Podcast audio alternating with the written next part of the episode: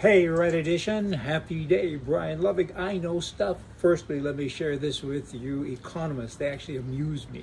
They really do. They talk a lot. Politicians, they amuse me as well. They too talk a lot.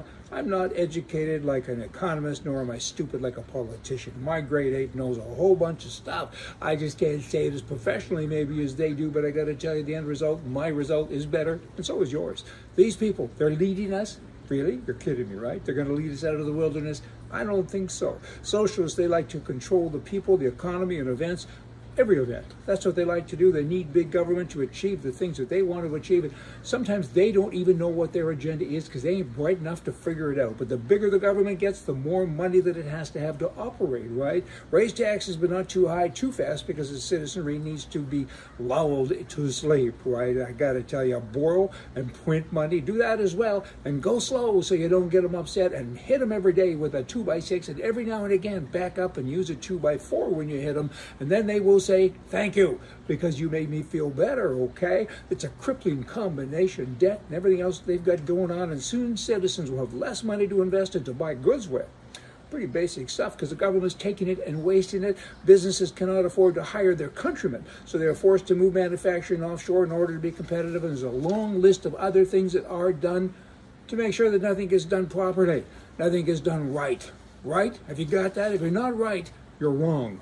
Pretty simple stuff. And I got to share this with you. It's a profound little statement. Some of us do it sometimes, and we do it incorrectly. Think about this. You should never set yourself on fire to keep other people warm.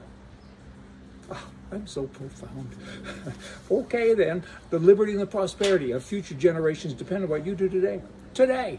It's up to you and me. It really, truly is. We got to talk back to all of these crazy people, and we got to get the job done somehow, and it ain't easy. So what you do today is very important. If you like what's happening in your country, you know, email your elected representative and tell them so. Tell them you love them, right? Have a love fest. But if you don't like what he's doing, tell them that too. They need praise.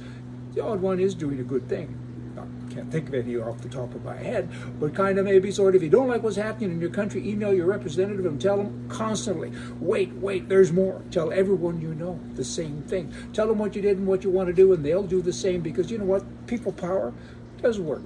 It does. Sometimes it doesn't feel like it, but it does, and it can. But we got to get out and talk a whole bunch and talk and talk. Awareness is power, and nothing beats people power. If it doesn't work, just do it again. Demand, remind, do your job. Tell them to do their job. Oh, there, I got that off my chest. Now I got more. President Biden. Recently, he imposed a travel ban on several African countries, and, and despite calling his other guy, his competitor, President Trump, uh, racist, all kinds of names, because he, Trump, imposed travel restrictions on countries. And that was terrible. He's a racist. Another airplane coming by. Uh, maybe he's taking politicians over to Cuba, where they should live and stay. So many people, young people that I see on television, they should all be on that plane going to Cuba. They might kind of come back and say, whoa, America's not so bad. In any event, Biden, he says, we need to lead the way with science. This was a couple of years ago, not Donald Trump's record of fear-mongering and racist behavior. And they also referred to Trump's temporary ban on African countries as a disgrace. And of course, he's now doing it. Of course he is. Of course, of course, can't say that enough. That's their makeup. They're, they're crazy people. About as sharp as marbles, but yet they're kind of smart in their own funny way, right? But if they ever do any good for us, I'll bark like a fox. I mean, it just, you don't ever see it happening. Here's a guy who was uh, recently uh, caught for carjacking, and uh, he was uh, in jail and out on bail for carjacking. Prior to that, he was in jail for carjacking. His name is Burton. He's always been in jail for carjacking, so they always let him out, and guess what he does? He carjacks. Uh, way back when, it was in the nineteen eighties, I had a Learjet, and uh, the economy was upside down. It's about nineteen eighty-four or something like that. And anyway, my jet was parked. I had decided I wasn't going to fly it for a month. I had two pilots and full-time staff. I was rich for a while. It was kind of fun. At any event, woke up one morning, pounded on the door, and here's the police, and my jet burned. And they said, somebody burned your jet. And I said, who did that? Wasn't me.